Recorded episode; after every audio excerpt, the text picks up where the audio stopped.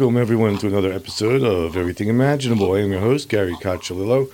And before we get started, I want to thank everybody for listening and also thank the contributors to my show, who are executive producers Candace Sanderson, author of The Reluctant Messenger, and Ms. Aida, author of Hoodoo Justice Magic, binaural production engineer Damian Keller, author of Sounds Good, Sounds Great, monthly co host Jared Murphy, author of It's Not Aliens, It's Worse, It's Us, and monthly co host Kat Baldwin, author of The Forgiveness Workshop.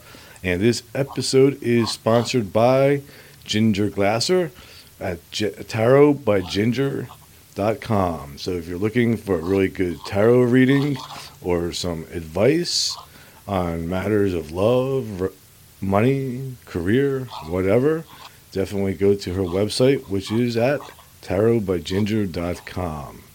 And now, without further ado, our guest for today is Matthew Tankerski, Tank, Tankersley, and um, he is a visual artist, a video maker, makes YouTube videos, and he does all types of things. And um, I'm sure is going to be a interesting episode. So thanks for coming on, Matt. You're welcome, Gary. I really appreciate the opportunity to be on your show. Anytime. So tell me about yourself. Like, what brought you down this road? Well, uh, there's been plenty of things, you know. It's you know everybody has their own road to walk on, so I don't know if I could be on any other one. But it's uh, something that kind of really uh, made me want to share a lot of this. I'll say it that way. Um, Mhm. You know, what, what what what brought me to want to share a lot of of my experiences was a few years ago when uh, things started changing, and uh, my industry is was considered essential. I'm out there rolling, and other people aren't. So uh, I kind of had a, some ideas why, but for a long time, let's just put another mile marker on the timeline of 2008. Things changed for us Americans in some kind of major and um, uh, sophisticated ways that not every person really has control over. So things changed in 2008. I started doing things differently, and a lot of people did. A lot of folks that I speak with. That was that was the time when people were like, "Oh, I'm going to start doing it like this now," or "I'm going to do my banking differently," or What was uh, 2008? Was that the economic crash? Yes, that's generally what I'm. What Okay. I'm pointing Yeah, so we had like 9 11 and then the crash. And, right about eight years later then the the, the, the too big to fails, right? So the, the car industries and some other some the, the big banks and the hedge funds kind of started merging together and or they were allowed to do business under the same roof in 2008. So those were pretty big ramifications for the uh, economy and the uh, like the stock market, the finance world. So I was starting to do things different then but other people were kind of talking about it and there was a feeling like at that time i feel like there was uh, a sense that uh, there was going to be pushback for people who didn't go along with things or there was going to be made fun of and then what happened nothing really happened there were just fewer people with alternative perspectives Mhm. so I was like, okay. So then, you know, which, when things happened more recently, I sort of said, well, okay, this is the game plan. I've seen them play this play before, Mhm. and I need to really kind of start talking to people about it, and hopefully do it in a fun way that won't turn people away like some doom and gloom stories.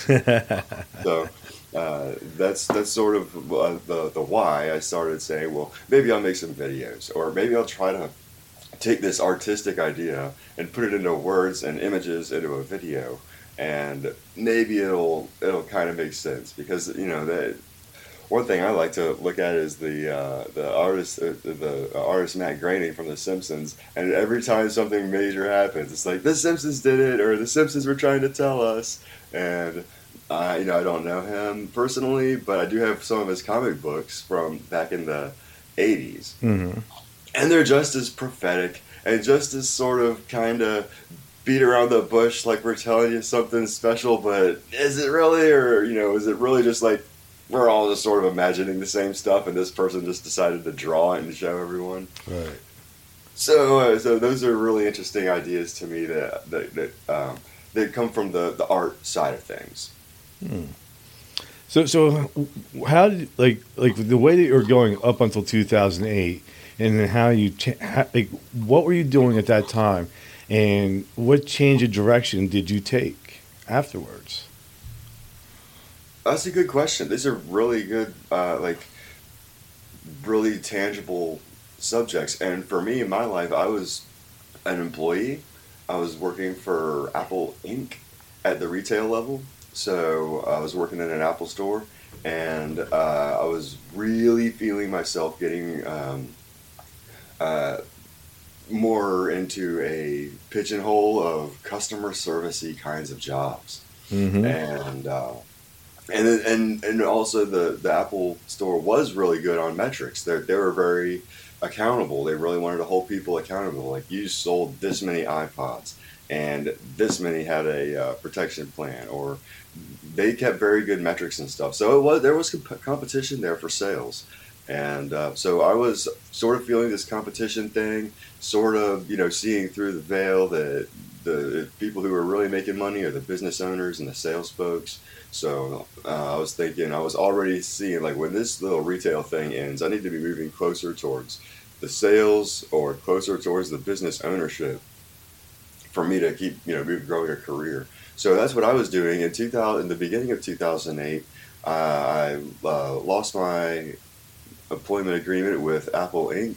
And it was a lot of fun working there and have good things to say about them.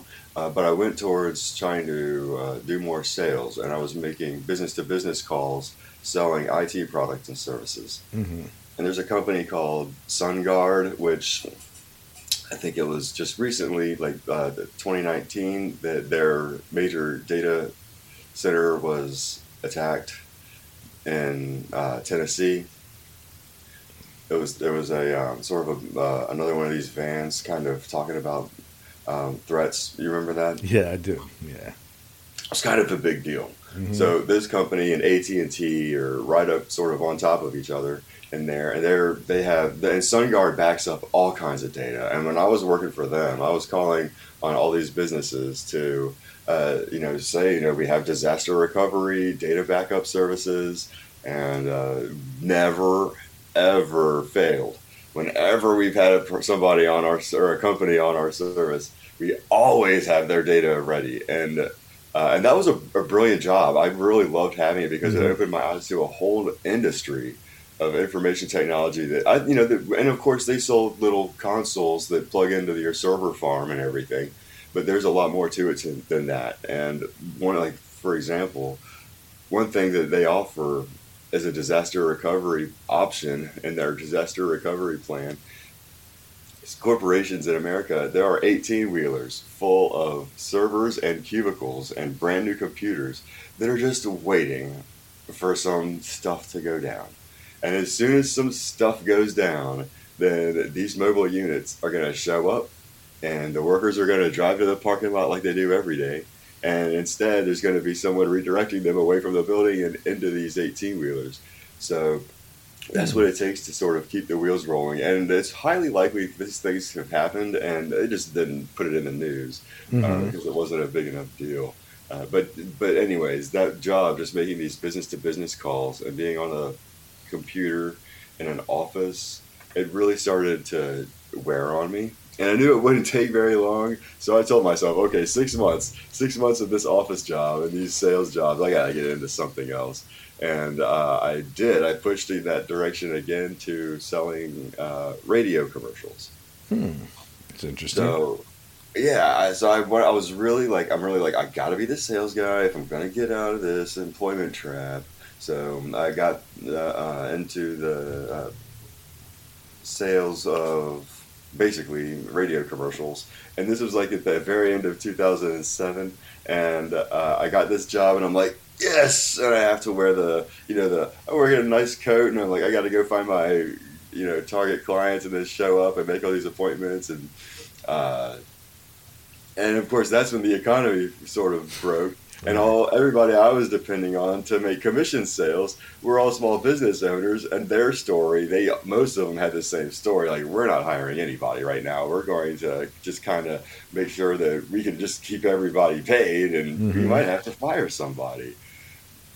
So uh, so that was what was happening in my world in 2008 I fell back on when when when I couldn't make any commissions and it took a couple of months. I did make some sales in the radio and I kind of I really like the industry and the product and the service, and I still listen to the radio. But uh, in 2008, I fell back into my uh, horticulture discipline for a company doing lawn care and uh, spreading fertilizer, treating weeds.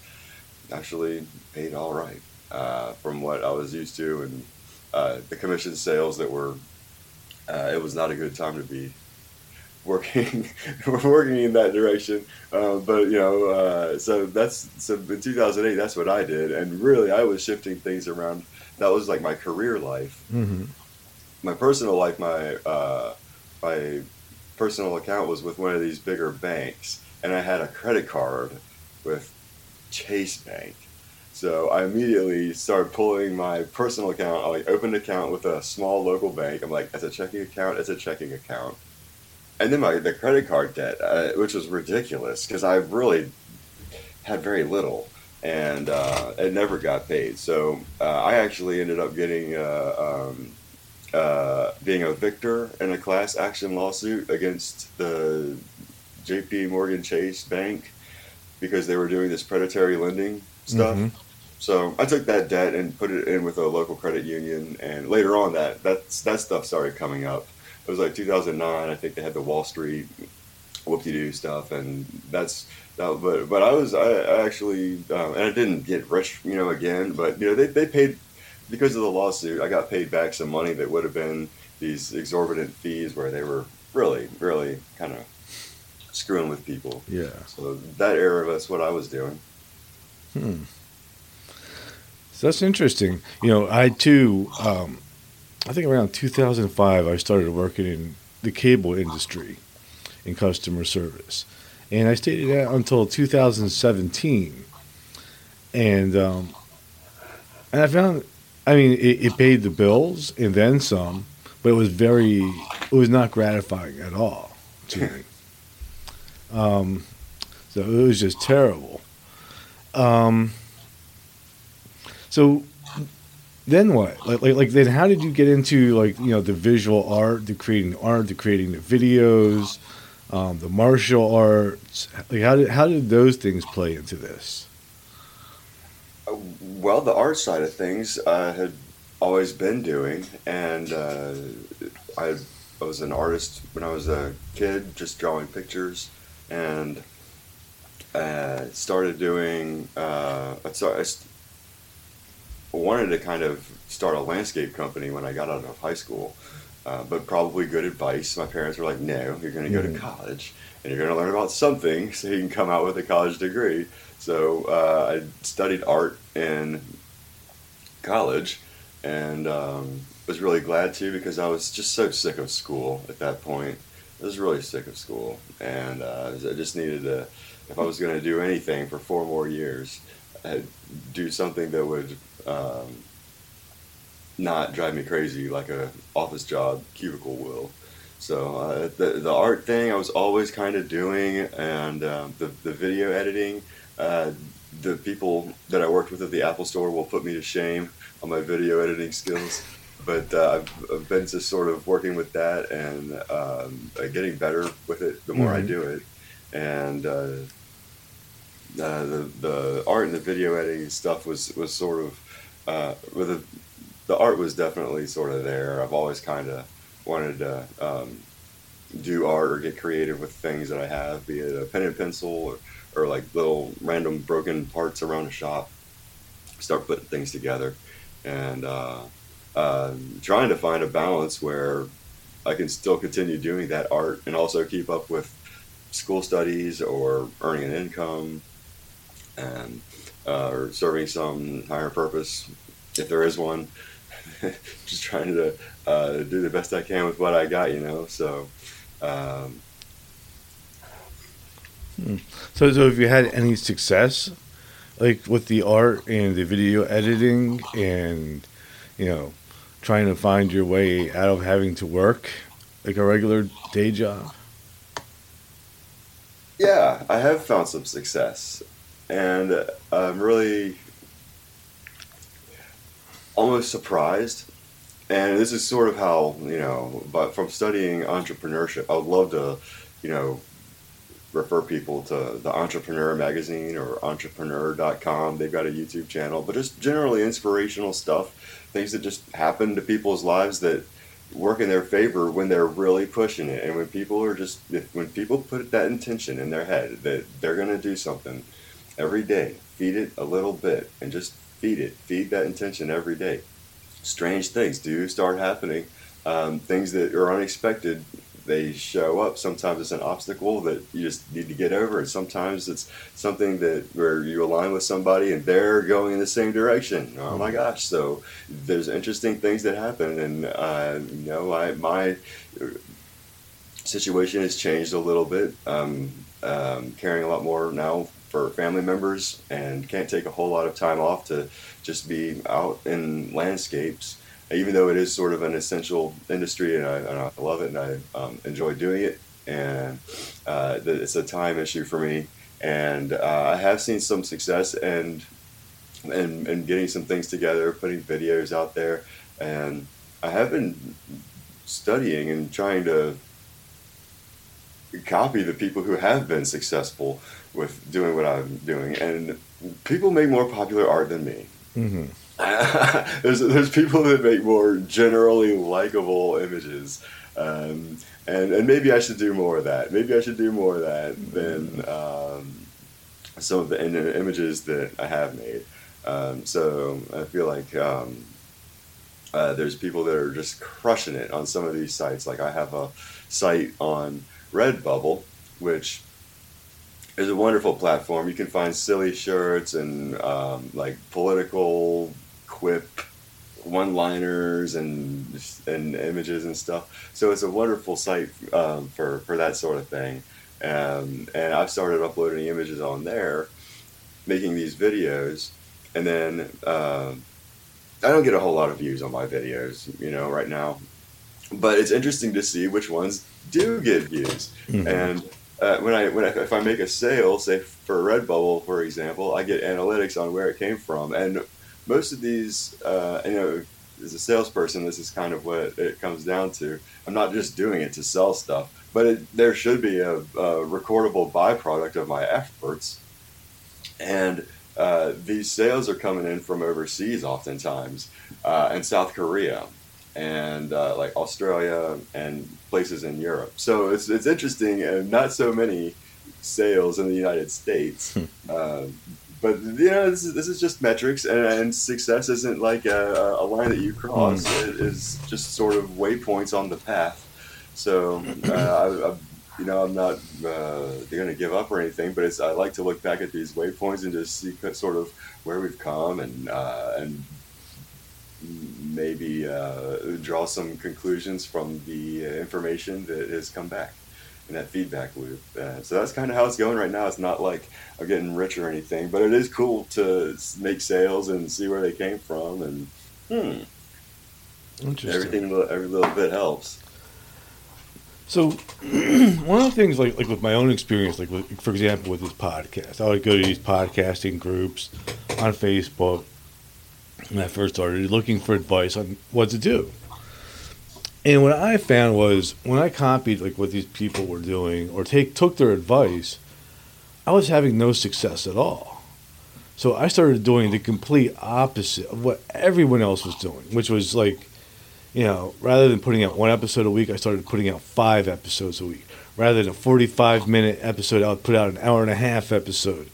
Um, the topics I would cover were the complete opposite of the topics that they were doing. Like they were doing self help and entrepreneurship and this stuff. You know, so I started c- covering things as far out there as like um, necromancy and crazy stuff. Um, and that's where I found success. That's great because what they're saying is unpopular. That's an untapped market.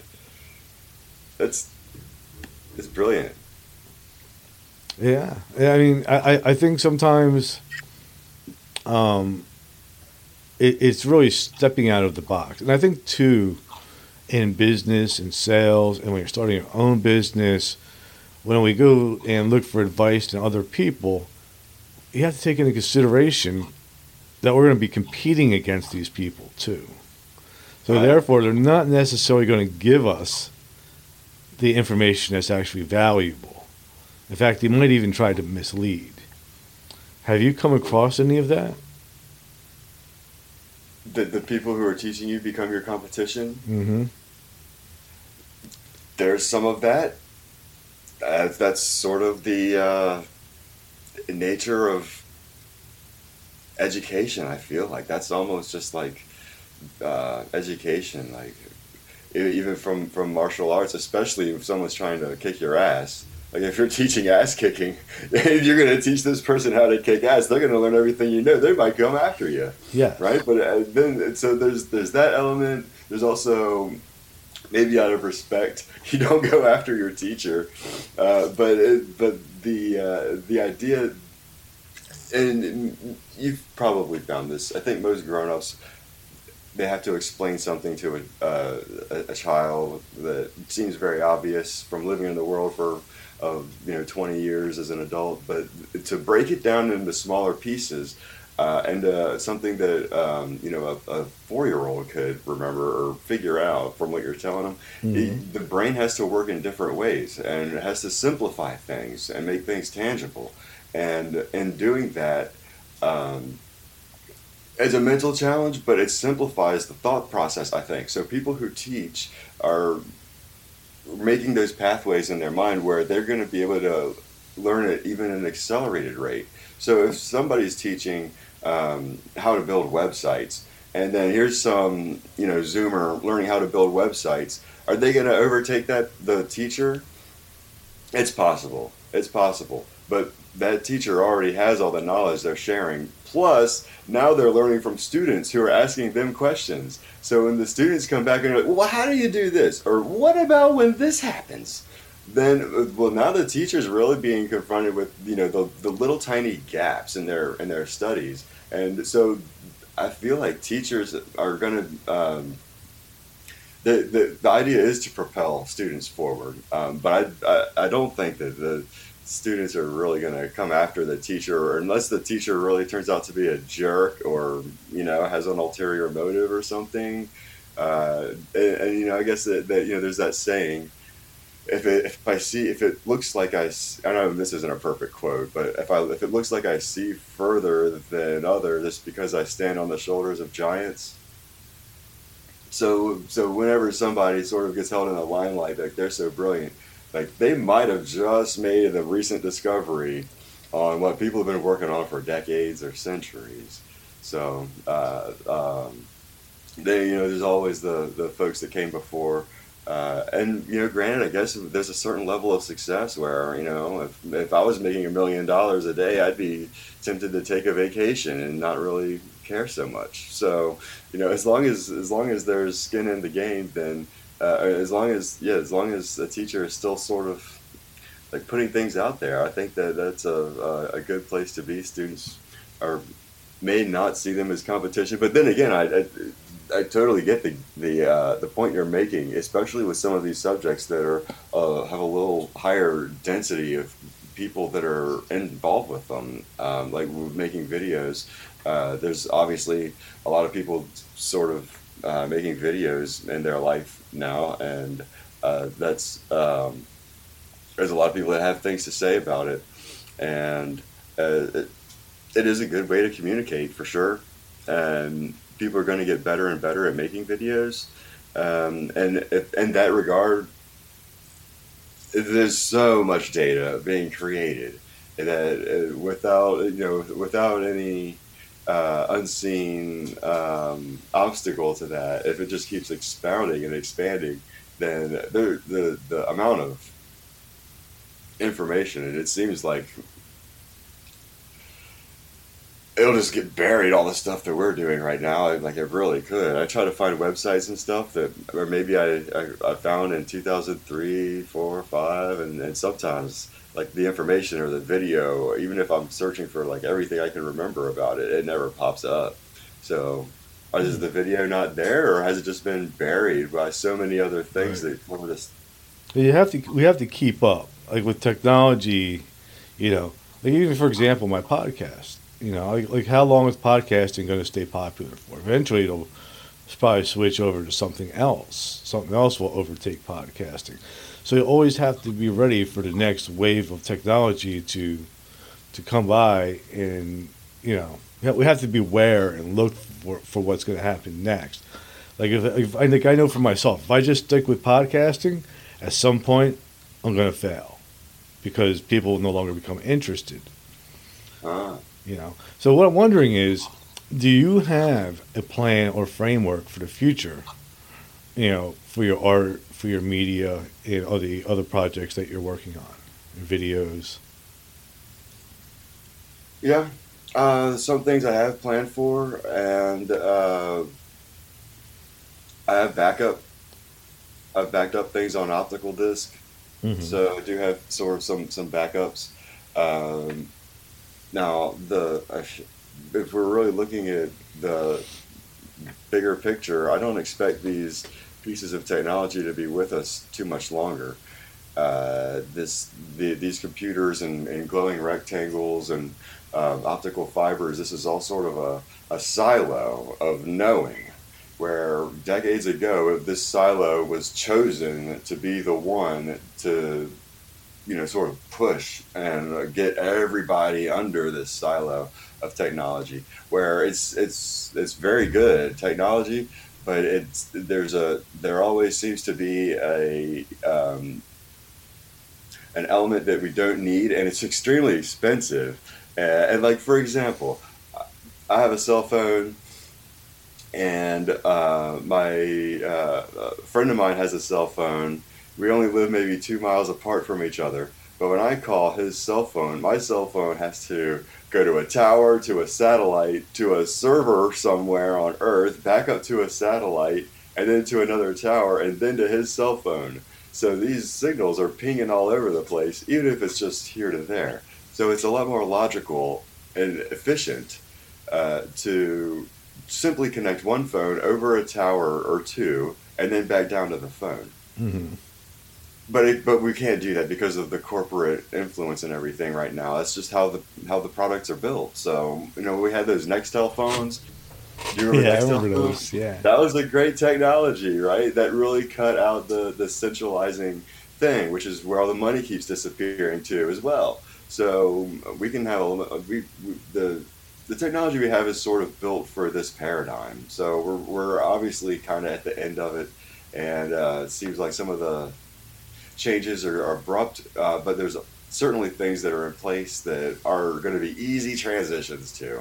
You know, I think if we have um, phones that are not smartphones, but maybe like like radio phones, where it can choose a more simple bandwidth. If the you know given a phone the the uh, or given a manual option to choose a, a, a smaller bandwidth instead of going through a, a centralized um, channel, that might be an easy way to just say, listen, we're making all this data. We just need to stop making farms full of servers because we're running out of hollow mountains to hide them in. And so that might be a very simple way to get rid of a lot of extra fluff that we have with the technology. And it isn't, I feel like there is a paradigm. We are at about the end of it. It served its purpose to an extent. Uh, but the, the, I do feel like we're in a silo of technology, there's definitely people who are using um, much more advanced technology, and also things that we can do that don't require technology that have simply been forgotten. I think those those are some of the things that are, are going to bring us um, closer with the planet, closer together, and uh, um, and maybe less uh, vulnerable because of the the way that um, the way that the computers and the phone technology has sort of developed under this silo. I feel it's very vulnerable and um, it, it's not very accountable for the things it's doing. So I think that the that that will a few years from now we'll look back at the age of cell phones and computers and kind of like feel like they were like toys, like like, maybe they were like a growing up phase, and here we are now in five or ten years. I could be wrong. I could be maybe overly optimistic about it. Do you think that in the future, like, like, do you think that the big cube corporations and governments will, will still be making the decisions and controlling how we use technology and what we're doing, or do you think individuality will rise up? People will, like, like, you know, small people like me will will be able to make a difference, or do you also think the world will be better off without technology and without banks? Oh, uh, I think people like you will probably be better off, and people like kind of you know officialdom maybe is probably not better off.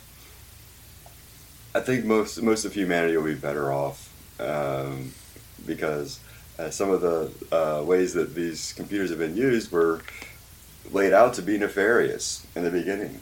I think some of these these these silos of thought that when they were you know putting all these getting all these technologies together and like really pushing their advancement, which is you know it's how they how they do it. Uh, they don't just come out there and ask science to, to do it. The government does it first, and then they parse out the, the pieces that will you know, and then the public sort of funds it back. Um,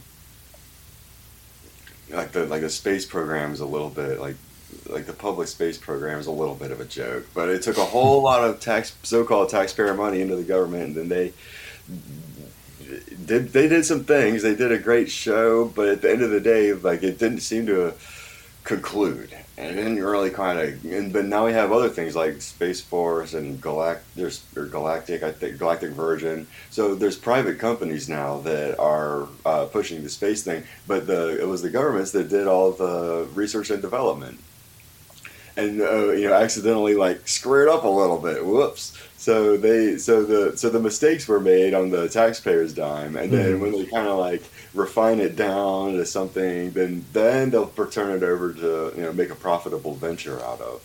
So I feel like, and also the, the, the that motive does sort of change things, um, as far as someone's intentions. You know, if if it was someone's sole intention to really just make as much money or absorb as much power and get to the top of some hierarchy, uh, then, then, then this is very self-serving. And they might get it, but then the structure that got them there starts to fall apart because they weren't tending to it properly. So, um, so there's there, there's some social structure things that, like, if we want to look towards the future in the next five or ten years, that I think will be really good.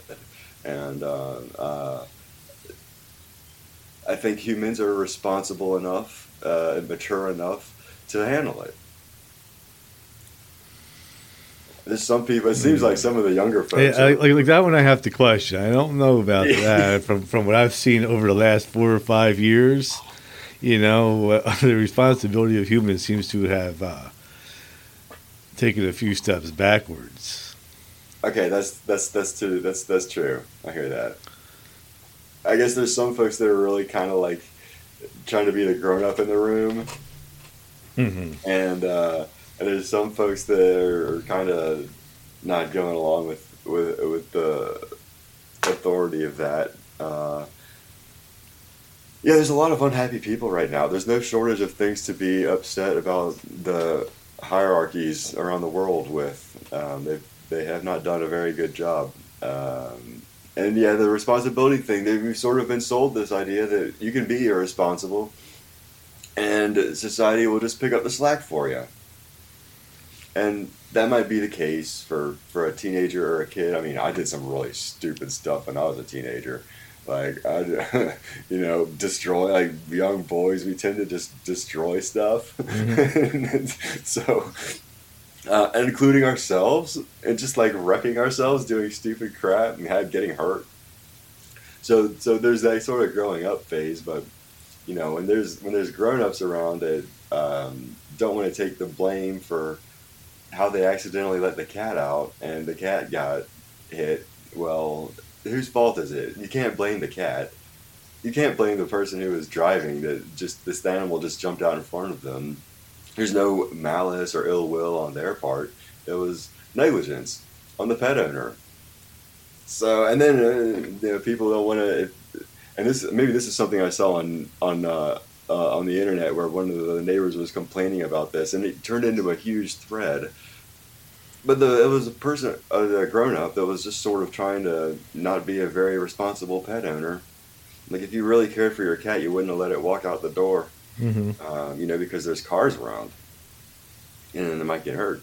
So they didn't want to take that. I got some flack on the internet for just sort of being cut and dry, and um, maybe maybe maybe now it seems like now is the time, summer of 22, when uh, there's some tough love that comes down from the top, and uh, I don't think anybody needs to get hurt, but it's but it's but people's feelings might get hurt. People's feelings might you know the these Supreme Court decisions came out, and some people's feelings got hurt because of the way the the court ruled, and uh, I feel like there might be some more of that, some more sort of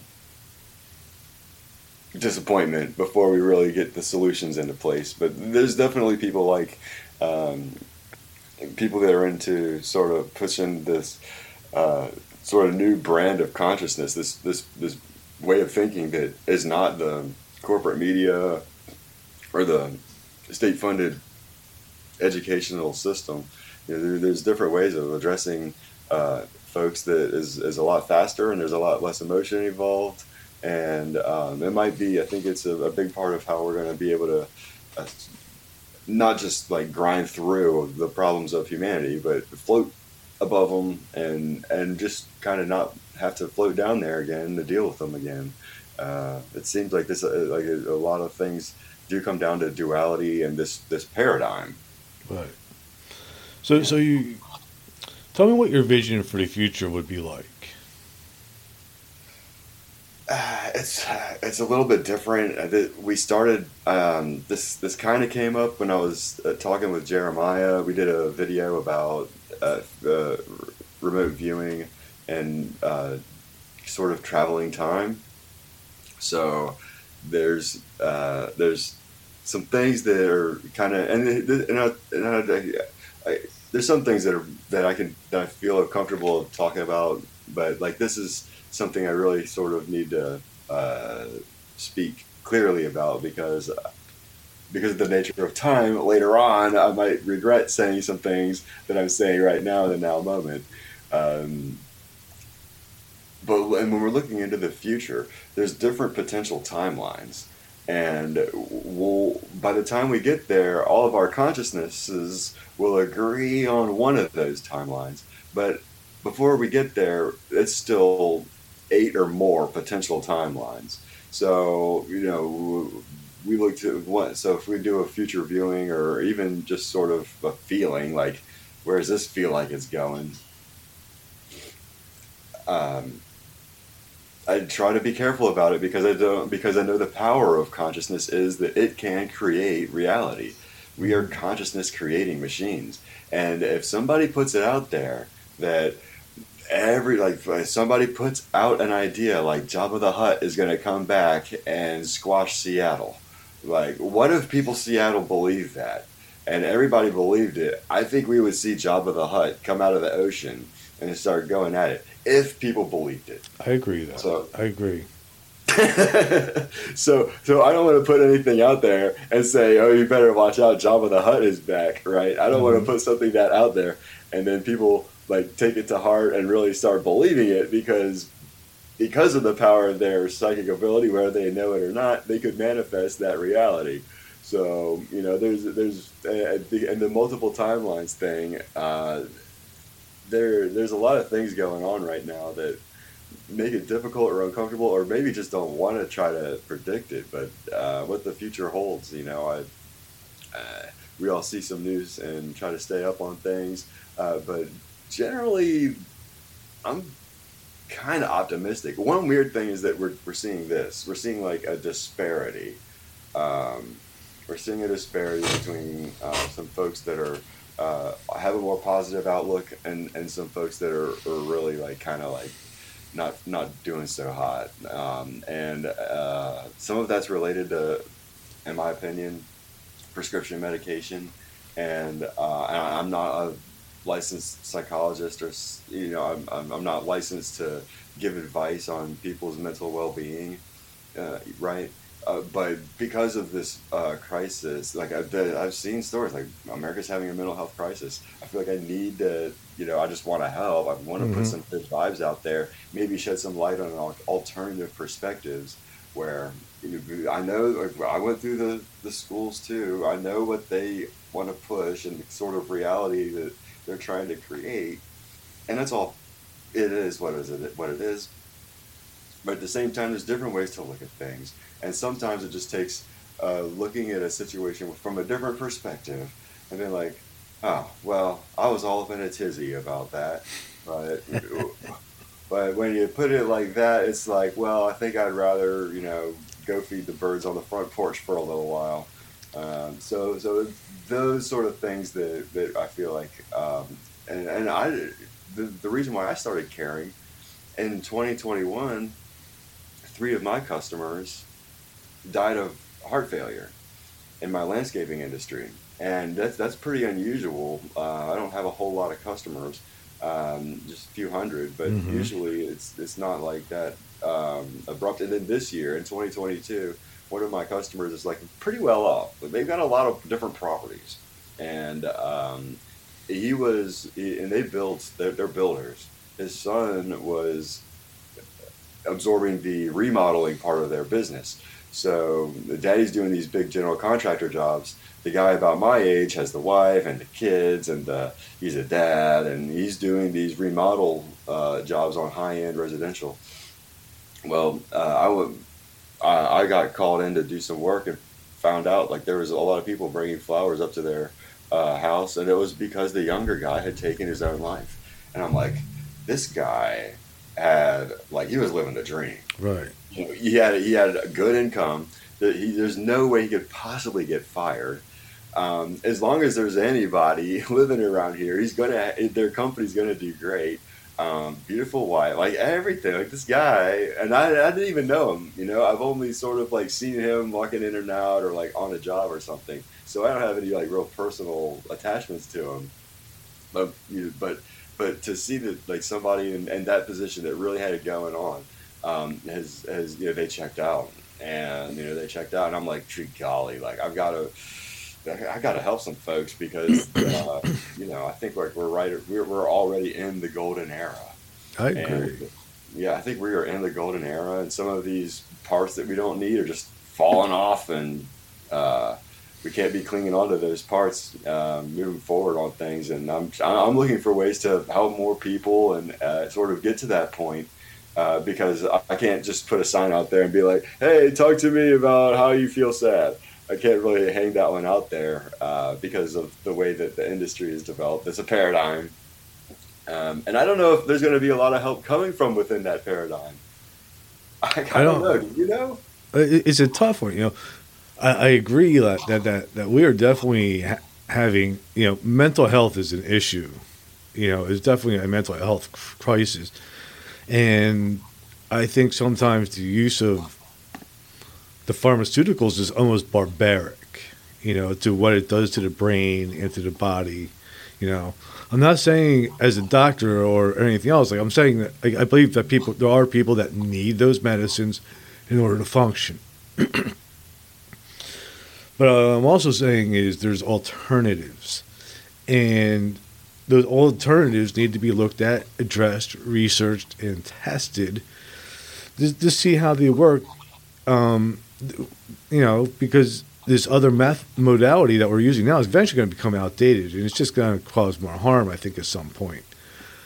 Um, Yeah, we and- definitely need to bring in some other things to the and, and, and also therapists you know like, like a lot of these therapists I, I think use these outdated models of psychology you know they're, they're using um, like, like like for example when my parents died you know and i went through this grief counselor at my job he went through the five stages of grief with me. I'm like you know it's, it's just complete bullshit. It's just like when you grieve you grieve and it just never goes away. And you have to yeah like like for each individual our experience is collective, so it's, it's partly the same, and then it's individual too. So we almost have to navigate as an individual our own way through this collective. And that's really tricky to do, and it's very different for each individual person.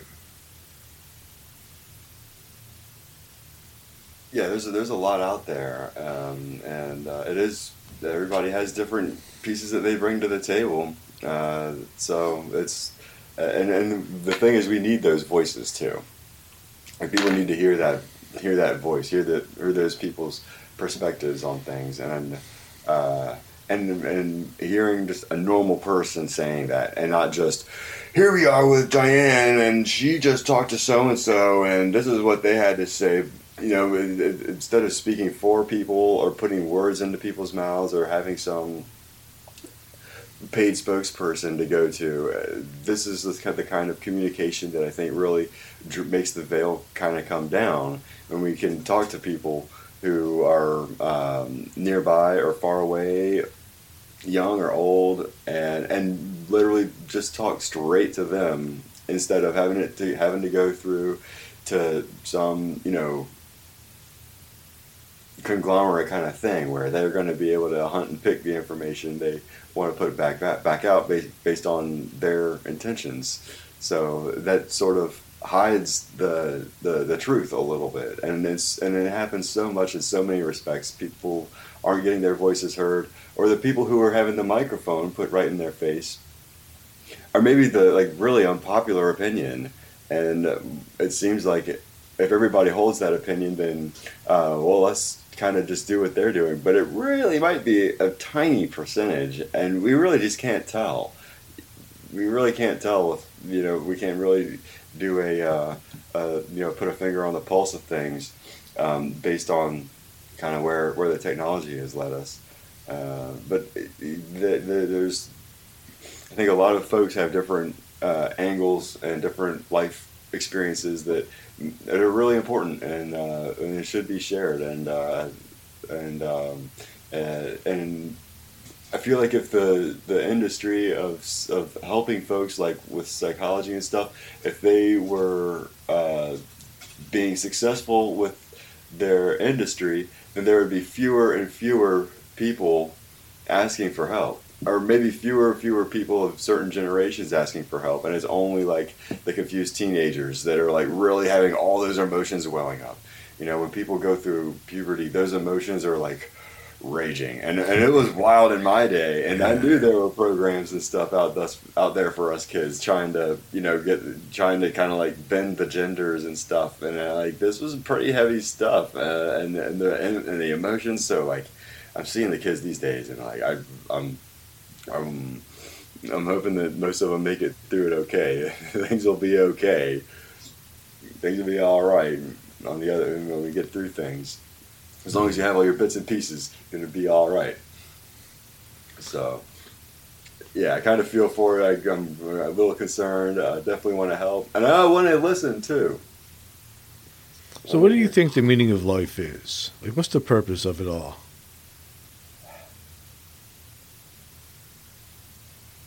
I don't know if that's a, a it may not be a very answerable question, you know? Is is that a question? Has someone else answered that? Can I do a street shout out? yeah. do a street shout out on that one. Okay.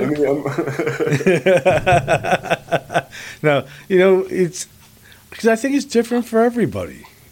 You know, um, like I, I, I ask that question a lot, and some of the common answers I'll get are, um, one, life is the meaning of life is to learn lessons and to grow spiritually. Another answer I will get a lot is um, is to help other people. Um, and then I have other people who will just say, it's just a random act of chaos. You know, in like uh, like my own personal opinion is it is all those. Yeah.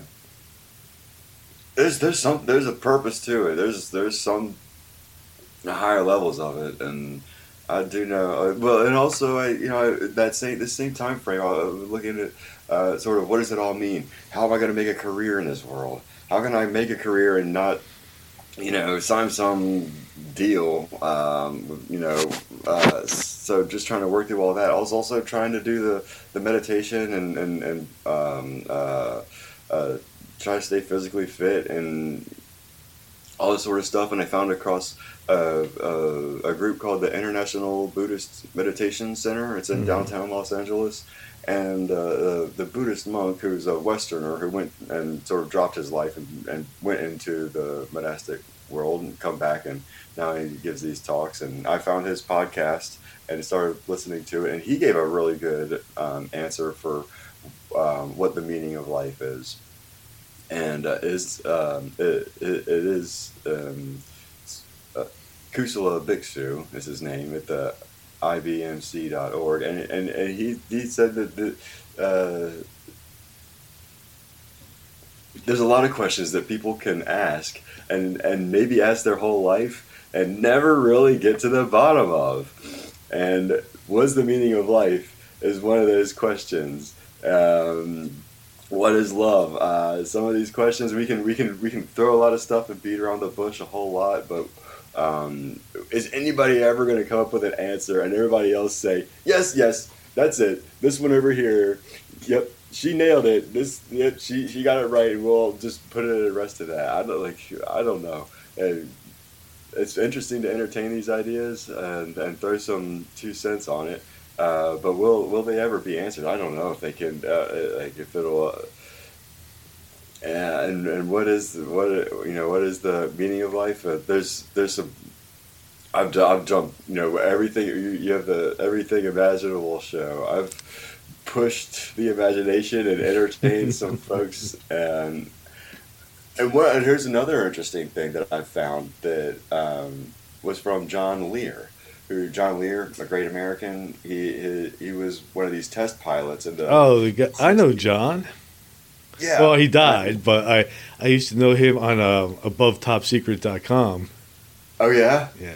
yeah. He was he was really active on that, and and, and uh, he did some interviews, and he was a guy when I in the early two thousands when I'm like, who is it that knows something? But they weren't in the military. They didn't sign any non-disclosures. They didn't pull up a fake name with the as an agent or anything like that. And then John Lear was like, he knew all the people who built the fastest stuff and airplanes, and and he was in with those guys, but he wasn't part of them. And I started finding out more about him in his interviews, and uh, his interviews, he's he's pretty uh, interesting experiences himself, but he, he keeps coming back to this live live life without greed, lust, or hatred, and uh, we're really just here to develop our souls, or you know, maybe and and uh, sometimes that that kind of rings with me where uh, the body is going to die, but the soul is going to continue existing, and these bodies are down here to give the souls a way to continue experiencing life so that those souls may mature and maybe get up out of this third dimension. Uh, maybe maybe the souls at that level have different uh, understandings of what is and different uh, motives for, for doing things. Uh, but I think like like it's it might be too much for our little chemical computer brains to process down here. Maybe that's something that after our body dies, then we'll have a much better perspective on what it meant to be alive. You know, that's one of the things I promote quite a bit on this show is is people doing their own experiments with out of body experiences and death, near death experience. Because, you know, I've had my own near death experience and it was a game changer. It changed my perception of everything. Really? Yeah. Yeah, it was incredible. It was absolutely fascinating. Well, I love hearing. I love hearing about people's stories. I don't know if if you've explained it in depth on another show or, or already put that somewhere, or you want to. Hmm? I mean, I'll talk, I talk about it like in other people's podcasts. So everybody on my podcast has heard it a million times. Oh, okay. But um, you know, I always try to, you know, you know, if, if you want to, it, it's a, like, for me, it's a, um, a good idea to experiment with you know like, there's different ways of having these experiences like one is through drugs obviously ayahuasca lsd ketamine um, dmt stuff like that. Um, there's meditation buddhist meditation. If you sit and meditate and don't talk to anybody for a week you're going to have some type of experience. I guarantee it. I mean i've done it and, and, and you can have some type of experience. Um, with technology, there's things like, like one of the reasons, uh, like my intro and outro for this podcast is is a binaural beat. You know, playing one frequency in one ear and another frequency in the other ear, and it changes your alpha, the the waves of your brain, and it actually changes your level of consciousness. Um, so, different foods that we eat can change things, changing routine, ice baths. There's so many different ways that we can do to change our consciousness. And when you change your consciousness that far and see things from that different perspective, afterwards, your perception on reality is also changed.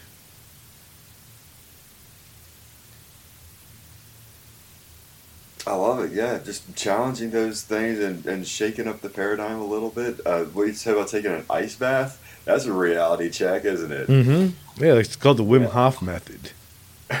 yeah. So so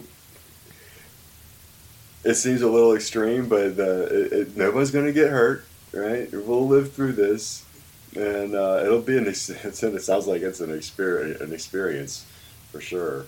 Yeah. Have you tried anything like that? Any anything? Have you tried anything to change your consciousness in a drastic way? Uh, yeah, they, that. But what I sort of mentioned in the um, beginning of the show, Mhm. because you asked uh, um, about um, uh, like changes and stuff, like I done it, and and I started getting off on how this feeling of complacency kept coming up for me in my meditations and the jobs I was having, and uh, working, you know, feeling like like retail kind of stuff. Um, so, and then also my meditations, um, where we're starting to really, I was starting to kind of feel like, like uh, I was in a place of complacency, like sitting in the corner of a room where the rest of the world could go by, and if I just Mhm. didn't interact with it, that nothing would be, uh, you know, that I wouldn't have any problems if I just didn't interact with anything, and that's uh, not a, an engaging way to deal with reality, and uh, and I felt like that was getting, it was getting, I couldn't like like put on blinders and just like pretend I'm like in some like uh, you know I it have to have to be able to interact with this and and that's like I was like how do I get outside of this? And that was the, the message to me was because I've also also aged out of the military age and and uh, you know I had my brush with like trying to sign up with military uh, but the message that came in hot for me was train martial arts. And uh, and for me like uh, and I'm I'm a dumb landscaper so it's like for for a, for a lesson to really sink in need to get punched in the face like I need to get smacked Right. so, so I'm kind of stupid like that I, I think we all are, though. I, I, I, th- I think we all need that smack. And, and, that, and that's what I'm mentioning these things because these are the things that, that, that will smack us so hard that we're just like forced to. It, it, it jars our consciousness to see from another perspective. It does. It does. And so for me, maybe that's what I needed. Other folks may not be like that, but uh, but it's, it's one of those things that put makes the mind reset. Like Mhm. I, like like snowboarding is another example. You jump off, you hurl on this board down a mountain. There's no trees for another thousand feet because we're so high up in elevation. You're freaking going right. Gravity is pulling and it's going to keep pulling until the consciousness messes up somehow. But when like when you're going the speed of when I'm going the speed of gravity and they start coming into the tree line and stuff, one has to react a lot faster than one can think. So, and it's the same way with fighting, where there has to be some training involved, or the brain is going to try to process all this stuff through an endless you know field of uh, possibilities, and if I do this, then that, or if, if that happens, then this. That things are happening faster than the brain can process it. It's like if you're getting punched, you got to cover and like get out of the way, and then jump up and like make it stop somehow. So, and I and just having to be like having, to learn how to learn. And someone's like, "This is how you do it. This is how you block a punch," and then try it. Okay, we'll try it. We'll try it. We'll try it a few times, nice and easy, and then sometime it could be the it could be the an hour. It could be a year later. Somebody's going to throw a punch, and that information is like the body has to remember to do that cover. And if you if it doesn't, the punishment is pain. So it's a really, really direct connection, and I think some of the dark elements of uh, society have been using that to their advantage for a long time to condition people and things like that. Um, so it, it might. I know it's like the last thing on a lot of people's minds. Don't want to get hurt. Don't want to you know feel pain. Uh, but they're uh, when you do it in a controlled environment, like a dojo where everybody's sort of wearing pads. There's only but and then you have to sign a form of liability so that the parties that are t- you are presumably asking for these lessons, the ones who teach those lessons are not held liable for someone's uh, feelings Mhm. uh, or physical maladies for asking for those teachings. Um, that that's something that I, and I think anybody could really benefit from uh, doing some self defense courses just because of fear. You know, just because they're really pumping that out these days. Hmm. Um, no, no, no something. Uh, so but that was that was something for me. I really felt like I was kind of being quartered in my head uh, with complacency, and then um, I was sort of like the message just came to me like train martial arts, and uh, that kind of unwound things and like dropped the level of fear in in my head, and um, uh, that's there's there's probably more developing and other, but that's what I could say from my perspective right now. That was that was something that um, that really helped me kind of get through what was a, a a problematic phase of this. You know, just feeling kind of felt like I was doing all the right things, like eating well and exercising and like working a job, meditating, and trying, and also trying to be a normal dude, a normal Mhm. guy. I want to go out and like have some beers and talk to girls too, and um, you know, have a little bit of fun once or once a week or so. Like, is is that so wrong? Is there something wrong with a social life? I think no. I like still have a social life. So to Mhm. keep all these things going and not go total, you know, hermit.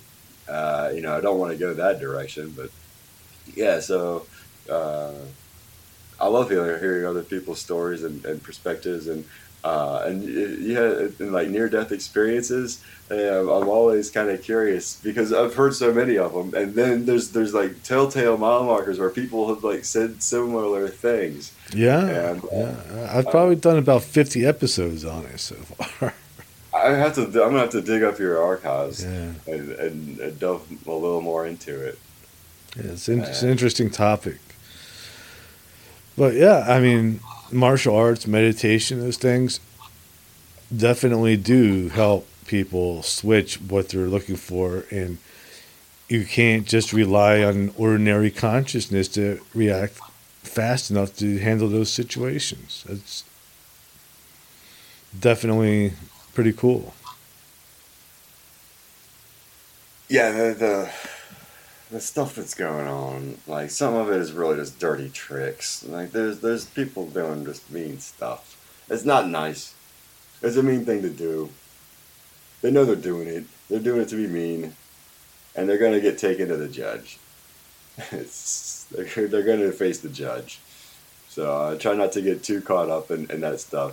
Um, hmm Me either. Yeah, it's gonna. Yeah, they're they're, they're gonna get what's coming to them, Yeah. and uh,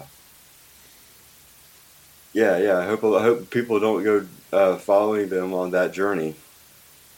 You know, they can they can go on their own, and uh, people have their own free will, and I think we all have our own lessons to learn, our own path to follow. You know, like earlier you mentioned, you know, like there's people, you know, there's this, there's like this extreme, and then there's that extreme. But everything in the middle, there's a lot more people in that middle than there are in either of those extremes. That is that, so like so that. that's where the real me is, and I think that kind of those people are the people like you and I. I think that's the silent majority right there. That could be the silent majority. You know, we're not very silent anymore. Yeah. Well, the you know the, the microphone always gets or usually gets handed off to the extremes. hmm You know, it's more sensational that way. True. So, Well, you put it out there as something extreme, and then people listen to it, and then you go, "Oh, it's not that extreme."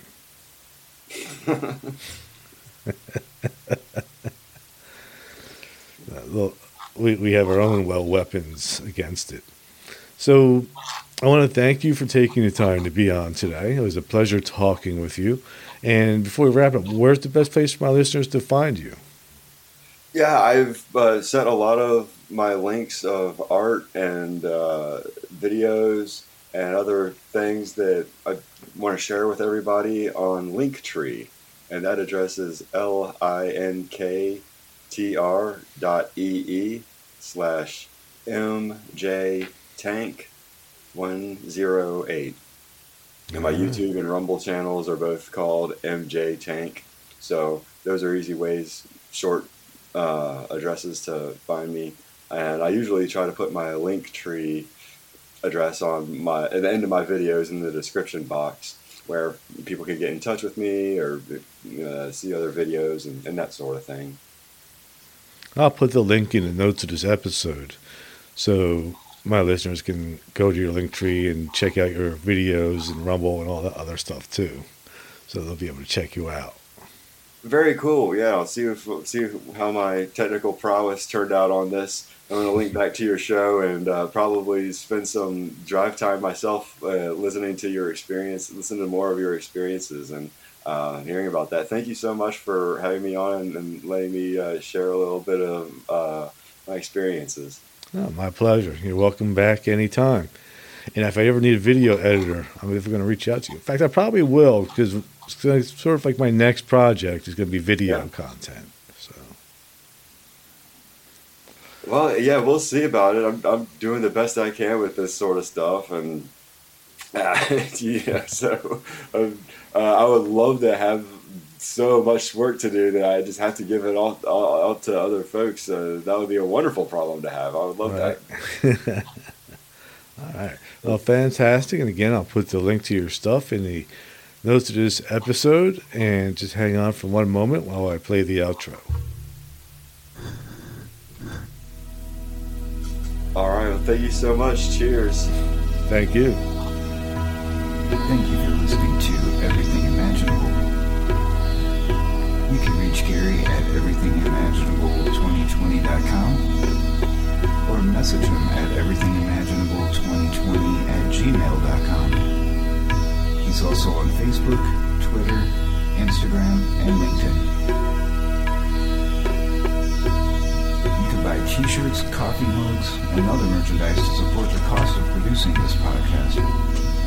Click on the merchandise link at the top of this page, www.everythingimaginable2020.com.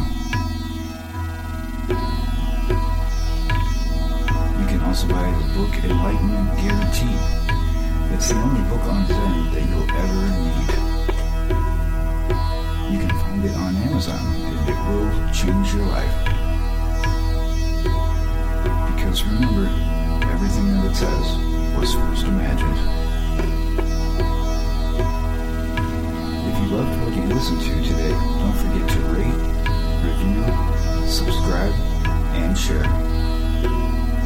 Again, thank you for listening to Everything Imaginable with Gary Cochilio.